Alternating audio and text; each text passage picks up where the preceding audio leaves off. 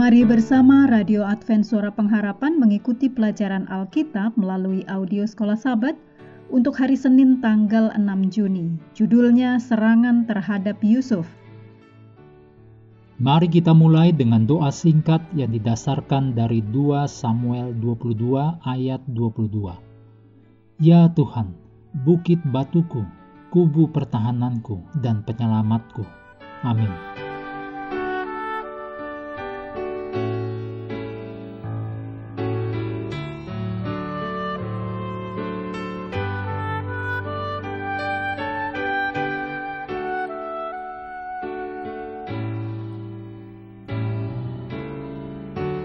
Betapapun buruknya peristiwa yang akan terjadi tidaklah sulit untuk dipahami.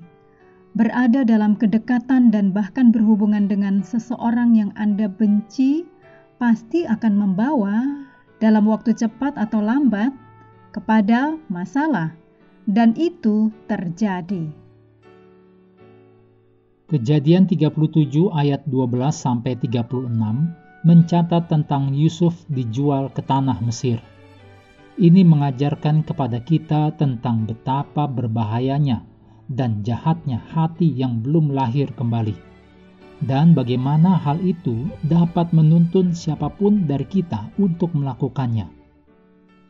Saudara-saudaranya membenci Yusuf karena mereka cemburu mengenai penyertaan Tuhan. Dicatat dalam kisah 7 ayat 9. Penyertaan Tuhan yang selalu ada di setiap langkah dalam rangkaian peristiwa berikutnya. Ketika Yusuf tersesat, seseorang menemukannya dan membimbingnya. Demikian ditulis dalam Kejadian 37 ayat 15. Ketika saudara-saudara Yusuf berencana untuk membunuhnya, Ruben turun tangan dan gantinya menyarankan agar Yusuf dilemparkan ke dalam sumur daripada dibunuh. Demikian ditulis dalam Kejadian 37 ayat 20 sampai 22 sulit membayangkan jenis kebencian yang diekspresikan di sini, terutama untuk seseorang yang satu keluarga dengan mereka.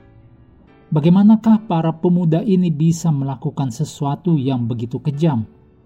Apakah mereka tidak berpikir, bahkan untuk beberapa saat, tentang bagaimanakah ini akan berdampak pada ayah mereka sendiri? Kebencian apa pun yang mungkin mereka miliki terhadap ayah mereka karena dia lebih menyukai Yusuf, tapi untuk melakukan ini kepada salah satu anaknya sungguh tercela. Betapa bukti yang sangat jelas bahwa manusia dapat sebegitu jahatnya. Berikut ini kutipan dari Alfa dan Omega, jilid 1 halaman 244. Tetapi beberapa di antara mereka belum merasa senang. Mereka tidak merasakan kepuasan seperti yang mereka harapkan dalam pembalasan mereka ini tidak lama setelah itu ada serombongan orang yang berjalan mendekati mereka. Itu adalah kafilah bangsa Ismail dari Sungai Yordan.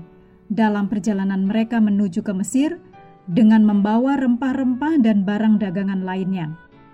Sekarang Yehuda menganjurkan untuk menjual saudara mereka itu kepada pedagang-pedagang bangsa Ismail tersebut. Gantinya membiarkan Yusuf mati. Sementara Yusuf disingkirkan dan tidak lagi akan menghalangi jalan mereka, mereka tetap bersih dari darahnya. Setelah mereka melemparkan dia ke dalam sumur, kemudian berencana untuk membunuhnya, rombongan kafilah lewat, dan Yehuda mengatakan kepada saudara-saudaranya untuk menjual Yusuf kepada mereka. Ditulis dalam kejadian 37 ayat 26 dan 27. Setelah Yusuf dijual kepada orang Midian yang ditulis dalam kejadian 37 ayat 28, orang Midian menjualnya kepada seseorang di Mesir yang ditulis dalam kejadian 37 ayat 36, yang kemudian akan membawa Yusuf kepada kejayaannya di masa depan. Begitu penting mencari kuasa Tuhan untuk mengubah karakter buruk sebelum terwujud menjadi beberapa tindakan yang pada satu titik dalam hidup Anda, Anda tidak akan pernah membayangkan diri Anda melakukannya. Mengakhiri pelajaran hari ini, mari kita kembali ke ayat hafalan kita dalam Kejadian 37 ayat 19. Kata mereka seorang kepada yang lain, "Lihat, tukang mimpi kita itu datang."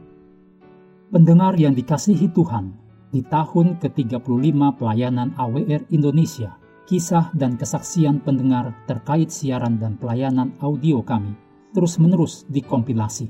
Terima kasih banyak untuk yang sudah menyampaikan dan masih terbuka bagi Anda semua untuk segera SMS atau telepon ke nomor AWR di 0821 1061 1595 atau 0816 1188 302 untuk WhatsApp dan Telegram. Kami tunggu para pendengar dukungan Anda. Hendaklah kita terus tekun mengambil waktu bersekutu dengan Tuhan setiap hari bersama dengan seluruh anggota keluarga. Baik melalui renungan harian, pelajaran sekolah sahabat, juga bacaan Alkitab sedunia percayalah kepada nabi-nabinya yang untuk hari ini melanjutkan dari bilangan pasal 27. Tuhan memberkati kita semua.